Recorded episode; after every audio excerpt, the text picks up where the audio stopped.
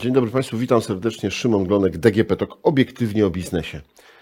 Witam Państwa w cyklu podcastów, w których e, dzięki uprzejmości pana e, Krzysztofa Pietraszkiewicza, wieloletniego e, prezesa Związku Banków Polskich, dowiadujemy się o tym, jak w Polsce powstawał system bankowy, jak w Polsce dochodziło do przemian i reform i gospodarki, i finansów pan prezes dzieli się takimi informacjami, no, których bardzo często w książkach nie przeczytamy, a które pokazują nam, skąd y, ten 30-letni sukces y, w rozwoju Polski, bo chyba z tym się zgodzimy. Dzień dobry, panie prezesie. Dzień Że te 30 lat to jednak fantastyczny sukces. Niewątpliwie tak, choć oczywiście nie, nie jest to okres wolny od y, jakichś błędów, porażek czy rozwiązań nieoptymalnych ale będziemy, jak rozumiem, do niektórych kwestii tak. nawiązywać. Będziemy, będziemy na pewno w naszych, e, w naszych rozmowach e, pytać i ciekawe, czy te pytania będą niewygodne, czy, e, czy nie. Ale zostawiam. Wróćmy do momentu, powstał Związek Banków Polskich, Związek Banków Polskich, jest statut, są władze, jest pan dyrektorem zarządzającym. To się nazywało wówczas dyrektorem biura związku, takim organem wykonawczym niejako na co dzień było Biuro Związku Banków Polskich. Natomiast szczęśliwie uchwały walnego zgromadzenia tego założycielskiego i statut dość precyzyjnie pre określały, czym związek ma się zajmować. I to były takie zagadnienia jak na przykład budowa e, systemu płatniczo-rozliczeniowego w Polsce to były takie zagadnienia jak kształcenie kadr bankowych. To były takie zagadnienia jak współpraca międzynarodowa, dlatego że było wiadomo, że w Europie jest federacja bankowa, e, która skupia asocjacje poszczególnych krajów. Takie zagadnienie, którym musieliśmy się zajmować, to były kwestie prawne. Prawo w tamtym czasie zmieniało się, prawo bankowe i reguły ostrożnościowego działania nadzorcze zmieniały się bardzo intensywnie. Pamiętajmy, że one się zmieniają także pod wpływem kryzysów bankowych w różnych krajach, a już wówczas mieliśmy za sobą opisanych kilkaset kryzysów bankowych w świecie. Czy toż Szwecja, czy Stany Zjednoczone, czy Francja, czy Włochy, czy Te kryzysy Hiszpania. wtedy nie dotyczyły Polski, no bo y, nasz system bankowy był wyłączony. Z... On wtedy był w totalnym kryzysie przedtem. tak, bo trzeba sobie powiedzieć, y, panie redaktorze i szanowni państwo, proszę sobie wyobrazić, że na początku, można powiedzieć, transformacji, poziom nieregularności, zepsucia kredytów przeciętnie wynosił 35%. Czyli z każdej złotówki udzielonego kredytu prawdopodobnie nie mogło wrócić do banku około 35 groszy. W związku z tym to jest gigantyczna skala. To jest gigantyczna, to jest gigantyczna skala i gigantyczne zagrożenie dla oszczędności powierzonych banków przez Polaków. W związku z tym wśród tych różnych zadań była także eko, edukacja finansowa naszych klientów i przygotowywanie całej gamy nowych produktów, począwszy od utworzenia rynku międzybankowego, który by pozwalał wyceniać mhm. pieniądz na rynku międzybankowym, bo przecież tym, banki e, tak. między sobą musiały pożyczać te pieniądze. Wreszcie obsługa zadłużenia skarbu państwa, emisję skarbowych papierów wartościowych, udział banku w budowie rynku kapitałowego. Bo kto budował polski rynek kapitałowy? W ogromnej mierze budowały ten rynek kapitałowy polskie banki, a jednocześnie restrukturyzacja i modernizacja polskich firm. Trzeba było te firmy komercjalizować, czasami restrukturyzować, czasami niestety likwidować, bo na przykład nie było kompletnie e, rynku zbytu na niektóre produkty, a niektóre firmy na skutek tego, tego wielkiej e, reformy i tej wielkiej interwencji w obszarze kredytowo-finansowym, no po prostu wpadły w tarapaty, mimo że były firmami stosunkowo nowoczesnymi. I tutaj przecież wokół tego bardzo, bardzo, bardzo e, wiele e, kontrowersji. Krótko mówiąc, to kilka osób, bo w pierwszych miesiącach pracowały nas dwie, trzy, później pięć osób. Po dwóch, trzech latach 14-15 osób Związku Banków Polskich, ale wiedzieliśmy, że musimy zakładać poszczególne firmy infrastrukturalne, bez których polska bankowość nie mogłaby działać. Jeszcze zapytam tylko o te pierwsze miesiące, bo e, kończąc poprzedni odcinek, oczywiście zapraszam Państwa do tego, żebyście e, posłuchali całego. Powiedział Pan, że e, pierwsze miesiące mojej pracy to były długie negocjacje z bankowcami i wyjaśnianie, co będziemy robić, czym będziemy się zajmować. Czyli jakby sami prezesi banków, pracownicy tych banków nie do końca byli przekonani i nie do końca wiedzieli, jaka jest rola związku. Bardzo wiele osób było ufnych. Wierzyło swoim szefom, że oni podjęli decyzję o tworzeniu związku i tak powinno być. Natomiast oczywiście były wątpliwości e, wynikające właśnie z tego, że niektórzy nie chcieli monobanku, niektórzy byli przekonani, że tutaj ta konkurencja musi być bardzo ostra, a myśmy musieli wyznaczyć do tego, żeby powstał system bankowy, pola współpracy. Pewne obszary zostawić dla absolutnie pełnej konkurencji, innowacyjności, twórczości, no naprawdę e, wielu e, świetnych pomysłów, ale pewne obszary były niezbędne e, obszarami współ, niezbędnej współpracy. O czym myślę? Myślę o bezpieczeństwie pieniędzy. Myślę o bezpieczeństwie transportu. Myślę o bezpieczeństwie fizycznym klientów i pracowników banków. Pamiętajmy, że zdarzały się napaści na placówki bankowe, bo one były wtedy pełne czasami pieniędzy. To nie jest sytuacja dzisiaj, gdzie, gdzie właściwie w placówce bankowej może być kilka czy kilkanaście co najwyżej ty, tysięcy pieniędzy i to świetnie zabezpieczonych mhm. w sejfach i tak dalej. No, one były też pełne pieniędzy z tego powodu, że 92-93 rok to jest e, kilkaset procent inflacji. tak, kilkudziesięcioprocentowa inflacja ale no, y, też... Premier Krzysz... Jan Krzysztof Bielecki zaczynał chyba od poziomu 600 i schodzi, zszedł do 200. Tak, to w krótkim czasie ten radykalny program e, premiera Balcerowicza e, zaczął dawać rezultaty, ale później to schodzenie e, z poziomu 60% inflacji, ono było procesem długotrwałym, bo po, do roku 2002-2003.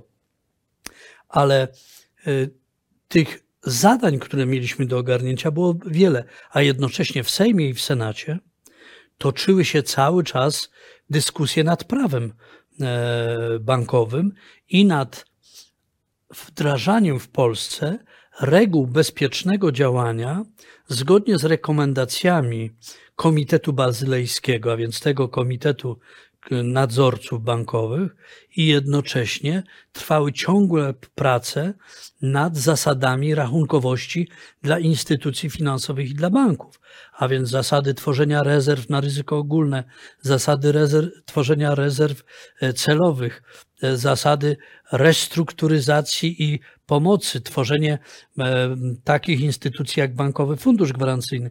Przecież proszę sobie wyobrazić, taką sytuację, że oto mamy rok 92 czy 93 i kilkaset banków z tysiąca, blisko 800 banków kwalifikuje się do zamknięcia natychmiastowego, do upadku, dlatego że w istocie e, poziom kredytów zepsutych jest tak wysoki, że istnieje realne zagrożenie, że Polacy nie odzyskają swoich oszczędności. I pamiętam po pierwszym, po upadku pierwszego banku spółdzielczego na marginesie bardzo bolesnym, bo to był najstarszy bank w Polsce, e, zdecydowałem się na zlecenie zrealizowania badania, jakie są skutki upadłości banku w gminie i w otoczeniu, w którym ten bank działał. To była pustynia ekonomiczna. To była niemożliwość funkcjonowania szkoły, niemożliwość funkcjonowania przychodni zdrowia, przedszkola i y, przedsiębiorstw y, i spółdzielni, które tam funkcjonowały, Bo bo wszystkie ludzie one stracili. rozliczali się, rozliczały się. Oni mieli tam oszczędności, oni się tam rozliczali. I pamiętam wielka, naprawdę odpowiedzialna decyzja e, kierownictwa Narodowego Banku na czele z panią profesor Gronkiewicz-Walc, aby uruchomić specjalny system pomocowy na restrukturyzację banków e, spółdzielczych i podjęcie prac nad tworzeniem Bankowego Funduszu Gwarancyjnego. Tym naszym wielkim sukcesem to nie tylko bankowości, ale myślę nas wszystkich jest to, że myśmy w całym okresie transformacji zapewnili bezpieczeństwo depozytów. Oczywiście ktoś powie, ale tam straciliśmy, tam gdzieś żeśmy stracili. Proszę Państwa, w stosunku do ogromu środków, oszczędności udało nam się zbudować system i nabyć umiejętności restrukturyzacji i zamykania działalności albo łączenia działalności niektórych banków. To jeden z najważniejszych sukcesów, bo Polacy zawsze dzisiaj w badaniach podkreślają, że bezpieczeństwo oszczędności w bankach cenią sobie bardzo, bardzo, bardzo. I to jest zazwyczaj na pierwszym miejscu. No tak, tutaj e, ogromna praca. Rok 91, już Pan troszkę zaczął o tym mówić, to jest e, początek powoływania e, następnych organizacji czy też e, firm, e, które e, obsługują banki, które zapewniają im wymianę informacji. No i pierwsza jest Krajowa Izba Rozliczeniowa. Tak naprawdę jeszcze przedtem powołaliśmy do życia Centrum Prawa Bankowego. To dlatego, że potrzebowaliśmy wsparcia e, prawników, no i e, pracowaliśmy nad pismem bank naszym środowiskowym, żeby informacja po prostu była rozpowszechniana. Ale rzeczywiście takim krytycznym podmiotem, nad którym rozpoczęliśmy pracę, to było zbudowanie systemu e, płatniczo-rozliczeniowego. No i tu znowu powstały różne koncepcje. Niektórzy mówili, trzeba utworzyć 16 izb rozliczeniowych, bo tyle jest regionów i tak dalej. Niektórzy mówili 5, ale my zbierając informacje e, i śledząc to, co się e, działo w systemie płatniczo-rozliczeniowym, proszę mi wierzyć, i w Niemczech, i w Holandii, i w Japonii, i w Australii, i w, w RPA, i w Stanach Zjednoczonych, zadaliśmy sobie pytanie, jak zbudować system płatniczo-rozliczeniowy w Polsce. E, Powiecie Państwo, dlaczego monitorowaliśmy e, sytuację w tych krajach? Ano dlatego, że w niektórych krajach było kilka lub kilkanaście izb rozliczeniowych i później je szybko zintegrowano, a to dlatego, że na przykład zastanawialiśmy się, jak w kraju, w którym nie ma, nie było telekomunikacji bardzo sprawnej, w RPA czy w Australii, bo kontynent, zbudowano system płatniczo-rozliczeniowy. I sięgając do tych różnych doświadczeń i podpowiedzi, głównie z książek, ale także e, z wizyt i z doradztwa kolegów z banków zagranicznych, doszliśmy do wniosku, że zbudujemy jedną izbę rozliczeniową papierową i będzie ona miała e, regionalne e, swoje e, oddziały. Papierową, co to znaczy? To znaczy, że rozliczenia finansowe będą dokonywane na podstawie dokumentów, które będą przesyłane z jednego miejsca w Polsce, na przykład ze Świnoujścia do e, e, Przemyśla czy e, Ustrzyków Dolnych czy Górnych po prostu i dopiero jak dojdzie papier, to nastąpi rozliczenie. Ale wprowadziliśmy tutaj modyfikację. Dlaczego to było? Dlaczego papierowa?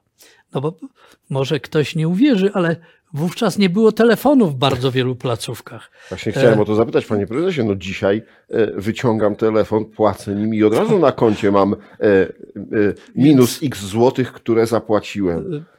Proszę Państwa, nie dlatego, nie, nie żebym chciał Państwa za, zanudzić, no ale do, do rozliczenia, a później do rozrachunku e, w Narodowym Banku Polskim potrzebne są konkretne dokumenty, że ktoś pieniądze wypłacił, a ktoś pieniądze e, przyjął, że ktoś zainicjował przelew i tak dalej. I dopiero na podstawie dokumentu można było to zrobić. Ale muszę powiedzieć, kiedy rozpocząłem, jak zainicjowane to zostało, bo w statucie mieliśmy wpisane i w uchwałach, że powinniśmy się zająć budową systemu nowoczesnego w Polsce płatniczo-rozliczeniowego.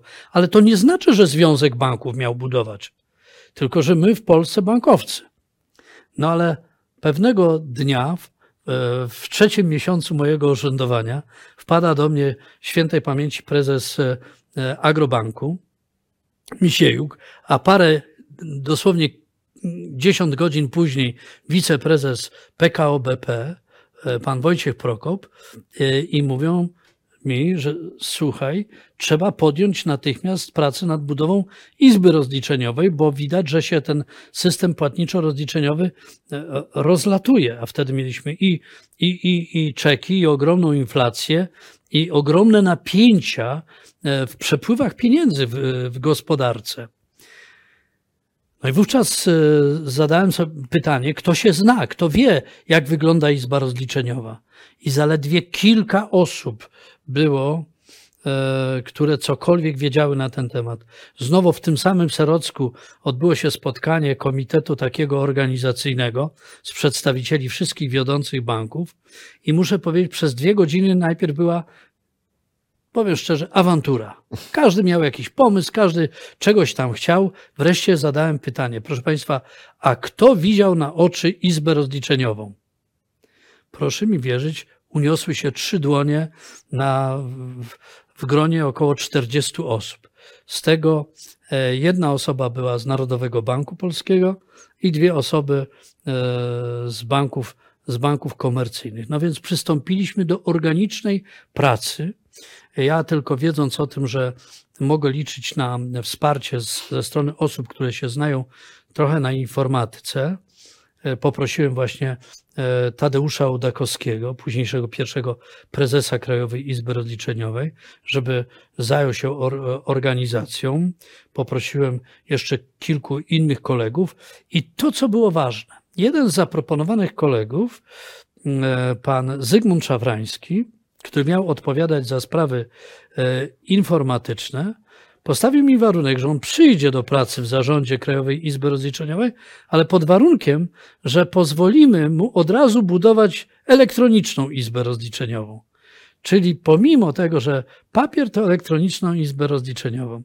I to, co ważne, z kolei pan Artur Strużyński, którego, który znał się na rozliczeniach, a pracował w Narodowym Banku Polskim, zgodził się za, za zgodą kierownictwa NBP na przyjście do Krajowej Izby Rozliczeniowej i z kolei Pan Jerzy Modzelewski, świetnie, świetny organizator i, i, i związany z działalnością e, prawną, też zgodził się e, przystąpić i zgodzili się stworzyć ten zarząd, pierwszy zarząd Krajowej Izby e, Rozliczeniowej.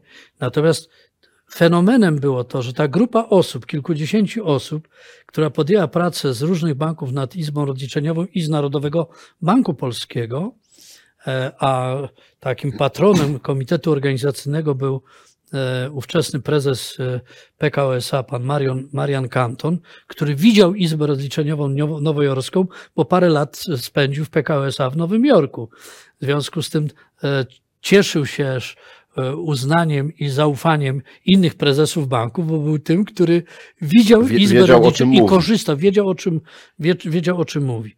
Ale my budując tę pierwszą papierową Izbę Rozliczeniową, wpadliśmy na znakomity pomysł, mianowicie, żeby wykonać, wykorzystać sieć telekomunikacji polskiej i żeby drogą radiową Telekomunikacji Polskiej przesyłać komunikaty zbiorcze, co jedzie, co jest przewożone w workach z poszczególnych regionów w ramach systemu płatniczo-rozliczeniowego. E, I tutaj no, w ten sposób powstała też pilna inicjatywa utworzenia e, bankowego przedsiębiorstwa telekomunikacyjnego e, Telbank, to za chwilę I, przejdziemy. I ta, I ta elektronizacja. Za chwilę przejdziemy do Telbanku, ale e, myślę, że dotknął Pan tutaj e, bardzo ważnej, e, bardzo ważnego problemu, przed jakim staliście wtedy i jako związek, ale też jako chyba wszystkie banki w Polsce, czyli brak kadry, brak ludzi, którzy mieli doświadczenie, mieli wiedzę, e, wiedzieli, jak bankowość wygląda, jak się banki prowadzi. No, w PRL-u nie było e, za wiele tych osób, tak? Osoby z e, okresu międzywojennego już były leciwe. Tak, no część osób już tak naprawdę, wiele osób odeszło w tamtym czasie. Ale ja mogę powiedzieć tak, byli bankowcy, tyle tylko bankowości z innego systemu, systemu nakazowo-rozdzielczego, gdzie inaczej szacowane i oceniane było ryzyko e, kredytowe, gdzie inaczej szacowane i oceniane było ryzyko operacyjne, gdzie inaczej wyglądał rynek międzybankowy, bo tutaj wówczas w tamtym systemie ogromną rolę odgrywał Narodowy Bank Polski. E, można powiedzieć, że w dużej mierze bankowość, ta poprzednia, była swoistą administracją finansową. Nie, nie, nie, nie chcę nikogo, broń Boże, e, obrazić, bo byli to ludzie e, świetnie operujący w tamtym systemie, ale to, co było wielkim doświadczeniem, to to, że we wszystkich bankach po 86-7 roku, właśnie jeszcze przed okrągłym stołem, rozpoczęły się bardzo intensywne e, kursy e, kształcenia w kraju e, i za granicą. I chcę tutaj jeszcze jedną rzecz podkreślić. Ogromną rolę, jakie, jaką odegrały polskie uczelnie. Polskie uczelnie, które kształciły kadry. Natomiast ten niedobór kadr przygotowanych, on najlepiej się wyraża tym, jak wielka była fluktuacja kadr polskiej bankowości w 91, 92 i 93 roku. Niektórzy nie wierzą, ale fluktuacja kadr w ciągu roku w jednym z tych mm, okresów przekroczyła 33%. To jest po prostu coś niesamowitego. Myśmy ciągle starali się pozyskiwać ludzi a którzy już znali elementy nowego prawa, uchwalanego e, przy przygotowaniach do e, reformy i przy Bardzo reformie. szybko się zmieniającego. Tak, e, ciągle zmieniającego się. Poszukiwaliśmy ludzi, którzy znali języki obce po to, żeby mogli także uczyć się i korespondować i nawiązywać kontakty. Poszukiwaliśmy osoby, które miały podstawową wiedzę z zakresu informatyzacji, bo wiedzieliśmy, że musimy postawić na informatyzację. Pozyskiwaliśmy ludzi, którzy potrafili w nowy sposób dokonywać oceny biznesplanu, nowy sposób dokonywać e, także oceny tego ryzyka operacyjnego, ale także nowych sposobów komunikowania się i nawiązywania relacji z instytucjami krajowymi i międzynarodowymi. Natomiast powstały bardzo ciekawe podmioty w, w tych pierwszych latach na rynku. Polski Bank Rozwoju, który ode, odegrał, e, odegrał ważną rolę w tworzeniu rynku międzybankowego. W takim uczuleniu na, na e, kwestie społeczne to był Bank Inicjatyw Społeczno-Ekonomicznych, e, założony pod patronatem ówczesnego ministra pracy Jacka, Jac, Jacka Kuronia.